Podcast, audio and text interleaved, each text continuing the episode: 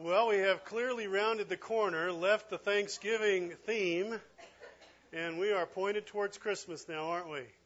Yeah, and Brandon helped us to, and the team helped us to kind of get going in that direction. How many of you have started your Christmas shopping? Yeah, how many of you are all done? Uh, you can keep your hands down. You, you, we don't want to know about you. You're, you're, you must be firstborns or something. Hey, uh, before we get into God's Word this morning, um, I totally unrelated to what we're doing with God's Word. I, I wondered if I could pass along to you something that I heard that might be a, a great gift idea for your kids. If your mom or dad or your grandparents, would you like to hear about a gift idea that you and, and it's free? You don't. It won't won't cost you anything except maybe a little time and prayer. So here's the idea, and I came across this after Christmas last year. Wrote it down and said, I'm going to pass that on to the Bible Church family this year. So here's the idea. With your um, husband or your wife, or if you're a single parent, uh, just grab a cup of coffee and take your Bible and and begin to think about your kids or your grandkids, each one of them individually, and ask the Lord to direct you to a specific verse or a passage, short passage, that you would want to be committed to just for them. That verse or that passage would be just for them. You would be committing to memorize that verse for the year, and you would pray that verse for your child or your grandchild for the entire year. Your gift would be to pray that verse. For example, uh, Colossians 1:10, uh, that you may walk worthy of the Lord and may please Him in every way, bearing fruit in every good work and growing in the knowledge of God. Maybe that one verse would be the verse that you would claim for one of your kids. You commit to memorize that verse, and then what you do is you write that verse out or you type it up, however you want to do it. You put it in a card and, and you wrap it, if you will, and that's one of the gifts that they would open on Christmas Eve or Christmas morning. And then you would share with them what you've done, why you gave them this verse, why this was the verse that you chose, and you're going to tell them, I'm committing to pray that verse for you for this entire year. That will be, church family, the most valuable gift that you'll give to your kids. Right? Isn't that a great idea? That's a super idea. I'm looking forward to doing that with, with Lisa and with our grandkids this year, our kids as well. But uh, yeah, so that was free, by the way. It Didn't cost you anything. Uh, but a great, a great idea, and, and maybe we'll hear about some of the verses uh, as we're going along, some of the verses that the Lord gave you uh, for your children. That would be a fun thing to, to hear about. All right, you ready to enjoy the Word together? All right, I'll invite you to take your Bible then, and we're going to start here. We won't end here, but I'm going to invite you to turn to the last book in your Bible, the book of Revelation, chapter 5. And um, turn there either your note your your Bible and it's great to hear the Bible pages turning. That's awesome. But if it's a if it's your phone that's great or your iPad outstanding. Uh, but if it's your phone maybe you could you could silence your phone uh, too by the way. We want to hear from the Lord not from AT&T this morning right uh, and and uh, if you need a Bible this morning, just raise your hand. We can share a copy of God's Word. We keep in the back just for that, and then you'll have your Bible as well. And there's a little note page in your bulletin. Grab that note page out. Looks like this. Grab that, and, and that'll be uh, handy for a, a note or two along the way. And before we step into all of this, let me just ask the Lord to bless our time in the Word. Well, Heavenly Father, you wrote the book. Holy Spirit, you delivered it to us by the hands of those whom you inspired, and and um, and so we come asking you to be our teacher today. I'd be delighted, Heavenly Father, if you would be uh, pleased to just use me as a mouthpiece today. But your people didn't come to hear me; they came to hear you. They want to hear from you, and that's what I want for them. So we'll ask you to just take these moments, uh, craft the message that you want for us to take away today. And really, Lord, I already know that in part where you want us to be heading by way of heart preparation is, is just getting ready to, to gather around the table today, the table of remembrance, to remember the, the death of your Son on our behalf, the great gift of his life for our lives. You want the soil of our hearts to be tilled and turned over and made soft to approach that time in the right way. So, that's where we're heading today, and and I would just ask you to fall heavy upon us now, um, protect us from all distraction, and let us honor you as we share your word together here at the Bible Church. Let's say thanks in Jesus' name. Amen and amen. Well, I ran across something that caught my attention recently. It was a little piece entitled Fractured Christmas Carols. I don't know if uh, you've, you've ever had this happen where you heard a song you thought correctly, only later to find out after you had sung the song many times that you had heard the words wrong and you were singing it incorrectly. Has that ever happened to you? Yeah, it's happened to all of us. We have all done that. Well, someone who had more time on their hands than you and I have collected a number of excerpts of well known Christmas carols as sung by little kids who were singing the carols wrong, but they innocently thought that they were singing the right words. Can you just picture a little boy or a little girl singing with all their might? He's making a list, chicken and rice, gonna find out, right? That's a fractured Christmas song. We three kings of porridge and tar bearing gifts. On the first day of Christmas, my tulip gave to me. Noel, Noel, Barney's the king of. it. You get the idea. Can you just see a little kid just thinking innocently, with all the gusto they've got, singing out these fractured phrases? Well, this morning I confess to having fractured um, a well known Christmas song myself. Only I didn't do it innocently, I didn't do it accidentally, I did it quite deliberately. As, um, as Clint was reading for us earlier from uh, Luke chapter 2, the well known Christmas story and the, the, the, the night that Jesus was born in Bethlehem, he read about a great gathering of angels who sang over the, the fields outside of Bethlehem and announced the news to shepherds that, that, that the Christ had been born. And they sang this amazing song. Do you remember the words? Uh, it, it's, it's Luke chapter 2, verse 14. Glory to God in the highest, and on earth peace and goodwill toward men. Well, no doubt you've noticed if you looked at that little note page this morning that I have fractured that phrase. Glory to God in the lowest. I deliberately did that to the very best and the, very, and, and the first of all of the Christmas songs. Glory to God in the lowest. Now, why would I do that? Why, why would I do that to this, to this sacred moment of Scripture? Well, in truth, I have tampered with the angel's song in order to impress a point upon us this morning, a point that I hope will stick with us all the way as, as we run up towards Christmas as, as families and as part of the Bible church family.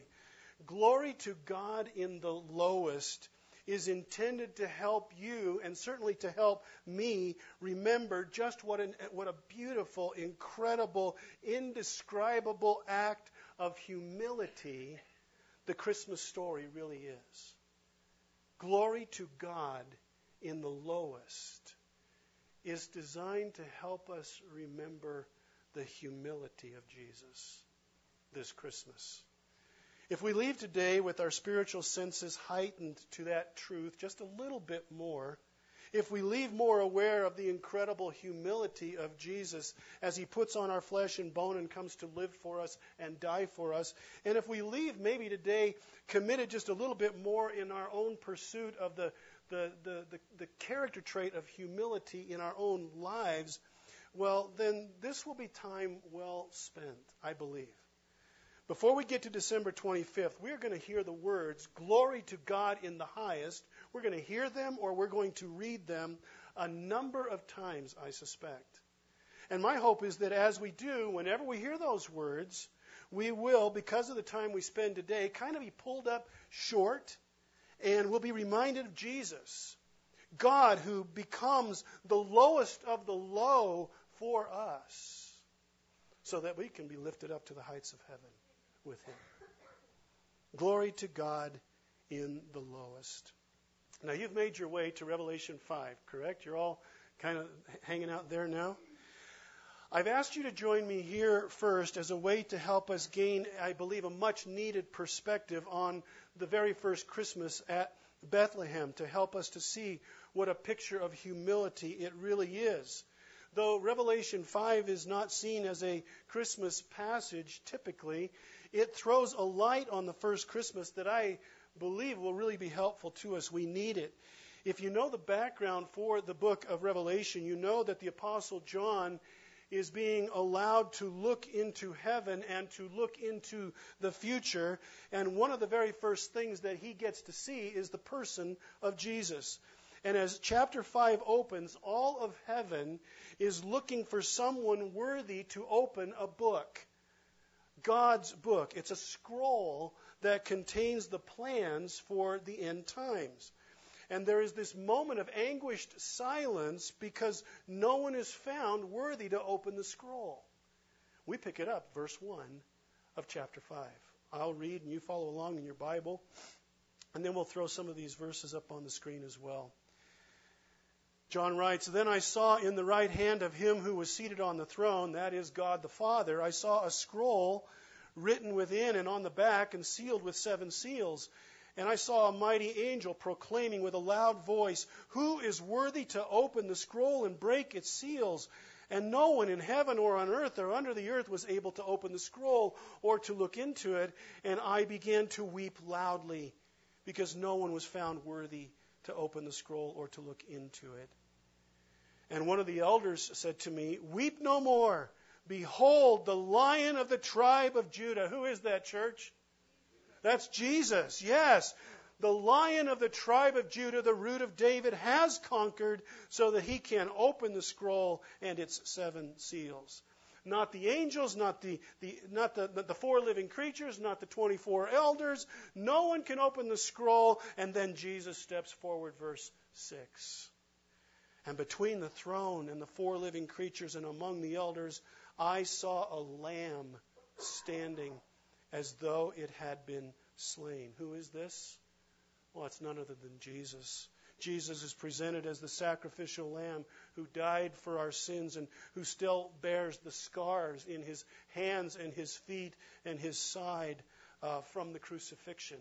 The lamb who was slain or died. And when he steps forward, all of heaven breaks out in song because he is worthy to open the scroll. Verse 7. And he went and he took the scroll from the right hand, of him who sat, was seated on the throne. And when he had taken the scroll, the four living creatures and the 24 elders fell down before the Lamb, each holding a harp and golden bowls full of incense, which are the prayers of the saints. Verse 9, and they sang a new song, saying, Worthy are you to take the scroll and to open its seals, for you were slain, and by your blood you ransomed people for God from every tribe and language and and nation, and you have made them a kingdom and priests to our God, and they shall reign on the earth. And no sooner does this spontaneous praise on the part of the elders finish than the entire angelic realm in heaven bursts out in song. Verse 11. Then I looked, and I heard around the throne and the living creatures and the elders the voice of many angels. So picture the angels are encircling the throne of God, numbering myriads of myriads and thousands of thousands, saying with a loud voice, Worthy is the Lamb who was slain to receive power and wealth and wisdom and might and honor and glory and blessing. And then every redeemed person from every age who has placed his or her faith in the death and resurrection of Jesus joins in and they sing, verse 13. And I heard every creature in heaven and on earth and under the earth and in the sea and all that is in them saying, To him who sits on the throne and to the Lamb be blessing and honor and glory and might forever and ever. And the four living creatures said, Amen. And the elders fell down and worshiped. Glory to God in the highest, right? That's what this is a picture of. How can we begin to, to even envision, if we let our imaginations run wild, how can we begin to envision this moment? The, the incomprehensible worship drama of which this is just the beginning of it. Who knows what's yet to come, right? In fact, doesn't 1 Corinthians chapter 2 verse 9 say it this way? No eye has seen, no ear has heard, nor has any mind conceived what God has prepared for those who love Him, for those who love Jesus. We can't, in our wildest imagination, comprehend what heaven will be. We get just a little bit of a glimpse, though, here in chapter 5. One thing is for sure heaven is this place where Jesus, from eternity past and into eternal future, is given untiring, unbroken adoration and praise and glory because he is so, so, so worthy. Amen? And this is true of Jesus before he ever went to the cross and died, right? I mean, this is this is the same kind of stuff that was going on before the cross that happens after the cross. Now, with that picture of Jesus and heaven in your mind's eye, step into the scene that the Holy Spirit gives us through Luke's pen in Luke chapter 2. And you don't even need to turn there. You know the story. And, and Clint read it for us. The image of a stable or, or maybe a cave in a hillside behind a, a modest stone dwelling that served as an inn on a dark night in, in the Judean village called Bethlehem and there see Jesus. Once again, as the center of attention, but not as the Revelation 5 exalted Redeemer, King of glory, but see him as the, as, a, as, a, as the helpless newborn baby, hair matted and wet, cheeks smudged with the blood of birth. See him lying bound in, in strips of cloth and lying on straw in a feeding trough surrounded by a few awestruck shepherds. The same Jesus, the very same Jesus who is center stage in heaven, is this Jesus. And he has done the unthinkable. He stepped away from the Father's throne. He stepped away from the throne of the universe. He, he stepped out of eternity and into time. He stepped out from underneath the canopy of unending praise and worship, focused on Him so that He could become one of us. Sinless but living among sinners, a fellow participant in our human struggle. God is crying a newborn's very distinct cry in a Bethlehem feeding trough. Can we even begin to grasp the enormous contrast between these two scenes, Revelation 5 and, and Luke chapter 2? One scene with, with the sounds and the songs of angel voices and, and the praises of all of the redeemed, and in, then in Luke chapter 2, the, the setting of, of silence and smells and an occasional animal snort. What a contrast. Someone might say, but Revelation 5 was, was after Jesus' death and resurrection and his ascension back into heaven. And I would say, that's true. That is true. But surely no one would say that Jesus, as the Son of God, was less worthy of being the recipient of majestic adoration before the cross than he was after it, right? The scene of Revelation 5 is the scene of heaven before the cross as well as after the cross. It is a scene of unbroken praise, adoration, song. And that's the home Jesus left. Can we ever comprehend the incredible disconnect between these two scenes, heaven and Bethlehem, and really understand it? I don't think so. Only when you and I, who know Jesus as Lord and Savior, see Him face to face in heaven, will we begin to appreciate the magnitude of the humility, the selfless emptying, the glory of God in the lowest that the first Christmas called for from Him. Only when we see him robed in the supreme majesty of Revelation 5, and be assured, brother, sister, in Jesus this morning, if you know him as Lord and Savior, you will see him. You will be part of Revelation 5. What a mind blowing thought that is, right? But only when we see him robed in the supreme majesty of Revelation 5 will we grasp in some measure the wonder that Jesus ever even considered Bethlehem, much less became God in flesh and bone like us. Fellow Christian, the Christmas story is from first to last the story of an unequaled and never to be repeated again humility, where the first person of heaven becomes the lowest person on earth.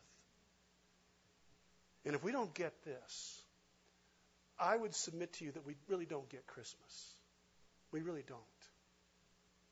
Charles Spurgeon, 150 years ago, the most famous and powerful preacher of the time, said it like this Infinite and an infant. And yet, eternal, but born of a woman. Almighty God holding a universe, holding a universe, and yet needing to be held in a young girl's arms. What he was saying, if he was saying nothing else, he was saying Christmas is a picture of incredible humility. Yes? And if Christmas truly is this beautiful picture of humility, then Jesus has to be the perfect portrait of humility. Christmas is a picture of unselfish giving, but Jesus is the person who is the ultimate expression of selfless giving in, him, in his person, true humility. And no passage in the Bible presents him to us more clearly in the light of his humility than does a passage out of the book of Philippians, chapter 2, which is where I would invite you to go now with me. Would you leave uh, Revelation 5 and turn back into the, to the left for a little bit, not too far, till you find the book of Philippians. And if you're still learning your way around your Bible, um, if you find the book of Ephesians or Galatians or Colossians or Thessalonians, you just know you got to be close to Philippians, right? It's going to be right there. Philippians chapter 2. The, the, Apostle Paul is writing a really neat church family. Uh, I like to think that it's a family like IBC family, that kind of a, of a church family. It's a great church. It's located in first century Philippi in Asia Minor, thus the name Philippians. And it's a church that he had helped to found or to plant or begin. He has moved on now to plant other churches in other places, but his love for this church family has, has never dimmed. In fact, it has only increased. And so we come to chapter 2, and Paul is longing uh, for the unity and the love of the members of this church that they have for one another, not only to be protected and, and preserved, but he wants this love and this unity to, to, to be increasing, be growing even more and more. And he wants this for the Philippians because he knows that love for one another in a church family and a united heart among the people for the cause of Jesus are the most powerful communicators and authenticators of the gospel message. Love and unity make Jesus known. Would you agree with that? Absolutely. The gospel who Jesus is, what he has done, appropriated into my life by grace through faith. That's the gospel. The gospel is made known clearly to those who don't know Jesus by the love of the people who know Jesus and by their unity, being one. Now, Paul didn't come up with that idea. The Lord Jesus presented that idea on the night before he was crucified. In, in John chapter 13, Jesus will say, they're going to know that you're my disciples if you have love what? For one another. They're going to know you belong to me if you love each other. And then in chapter 17, uh, on that same night before the cross, Jesus will pray to the Father and he'll say, Father, make them one, make them one, united, so that the world will know that you sent me. So, so Paul knows this. He knows that it's love and unity that are going to drive forward the gospel. So this is what he says, verse 1 chapter 2, Philippians.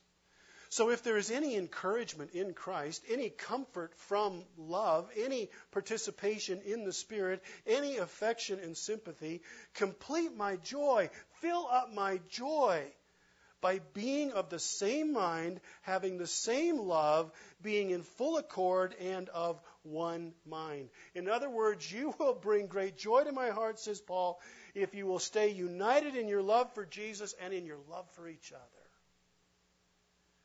So, how is this unified, like minded relational love and oneness going to be cultivated among a church family? How's that going to happen?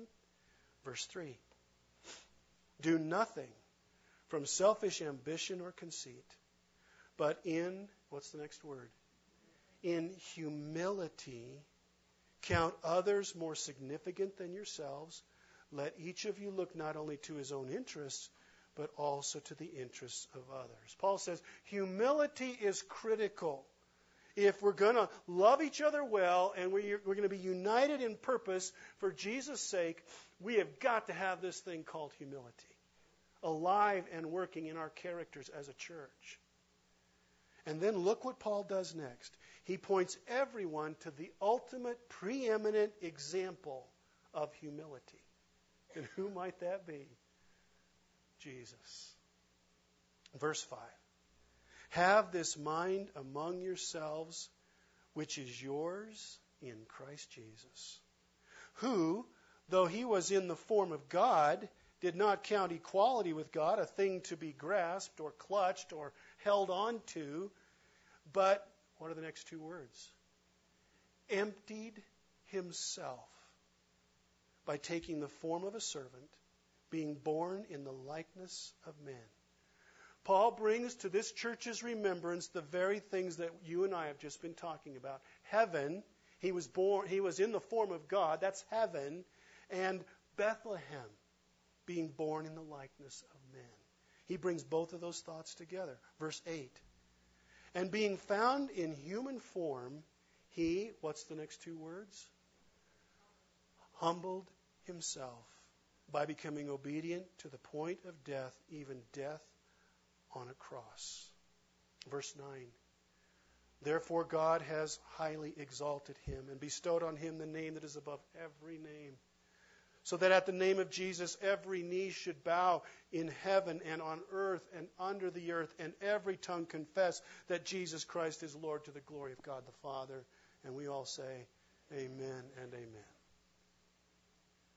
No other portion of Scripture, church family, presents Jesus, his coming, his purpose for coming, or his attitude as he comes, quite like these verses do that. Paul tells us that everything that was involved in Jesus coming to earth and becoming a human being began with a heart of humility.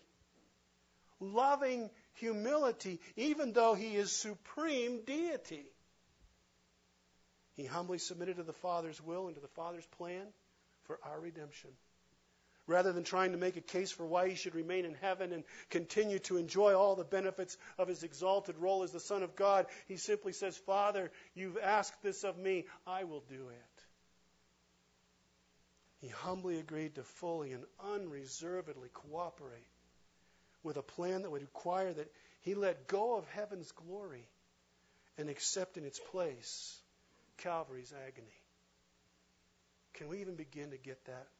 Can we begin to grasp that? In humility, he said no to the adoration and the exaltation of heaven's angels, and yes to being misunderstood and rejected and mocked and cursed and crucified at the hands of the very beings that he himself had made. He surrenders his throne in humility his seat in heaven for a lonely path that is going to lead to a hill outside of Jerusalem by way of a feeding trough in Bethlehem. What humility. Glory to God in the lowest. Yes. But see, that's what divine loving humility does. It, it, it it thinks of self last and the needs of others first. What Paul said in verses 3 and 4. You know, as we walk through verses 5 through 8, in my mind, I don't know why this is the case, but I picture a staircase, a flight of stairs. The top stair, in my mind, is the throne room of heaven. And the bottom stair isn't just the feeding trough in Bethlehem, it's the cross, and it's a grave. Watch again the downwardness of it all church family, in these, in these verses 5 through 8. Though existing as God, equal with God, he emptied himself. He became nothing. He took a servant's role. He was made like us and in our likeness. He is able to die, though sinless. He does die in the most horrible and cru- uh, cru- uh, cruel there's the word I was looking for. Cruel way possible, the cross. And then he's laid in a borrowed tomb.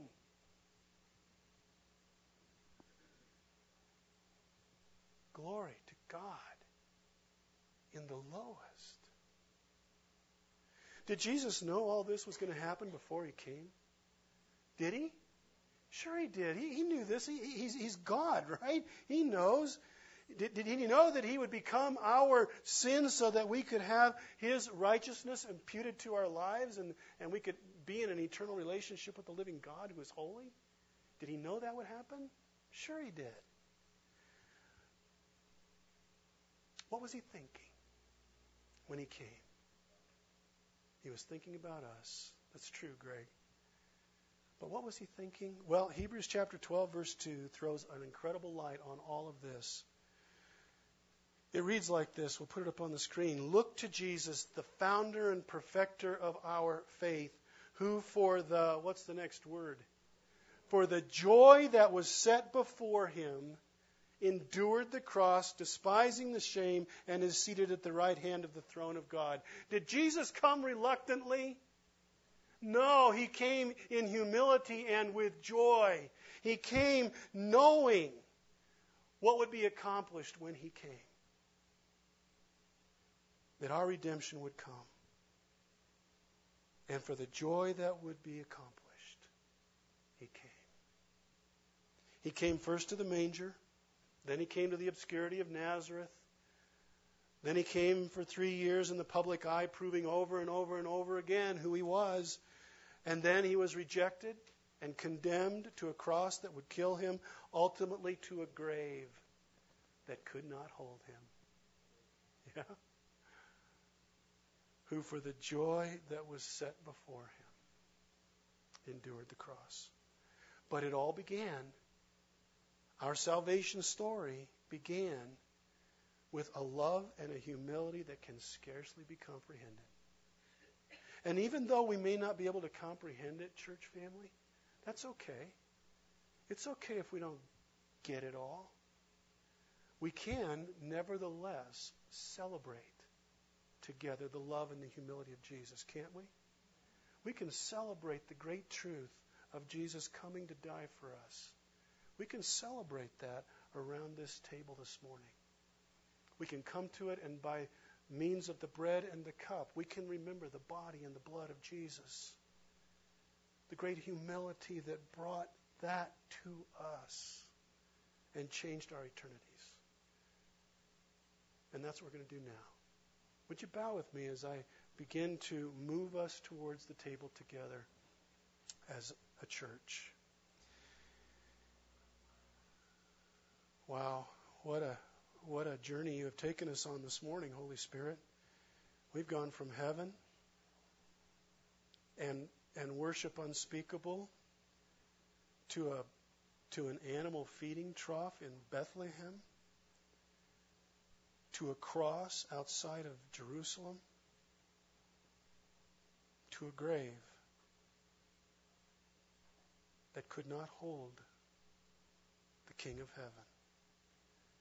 What a journey you have taken us on. We're so grateful that you have allowed us to wrestle with and consider and contemplate the humility of Jesus. And, and Lord Jesus, what, what can we do now but say thank you in the form of remembering through the bread and the cup, remembering your humility, your great love that moved you to come in joy to be our Redeemer. Be honored now as we come with a right heart and a right mind, loving you, loving each other. And we remember. We'll say thanks in Jesus' name. Amen and amen.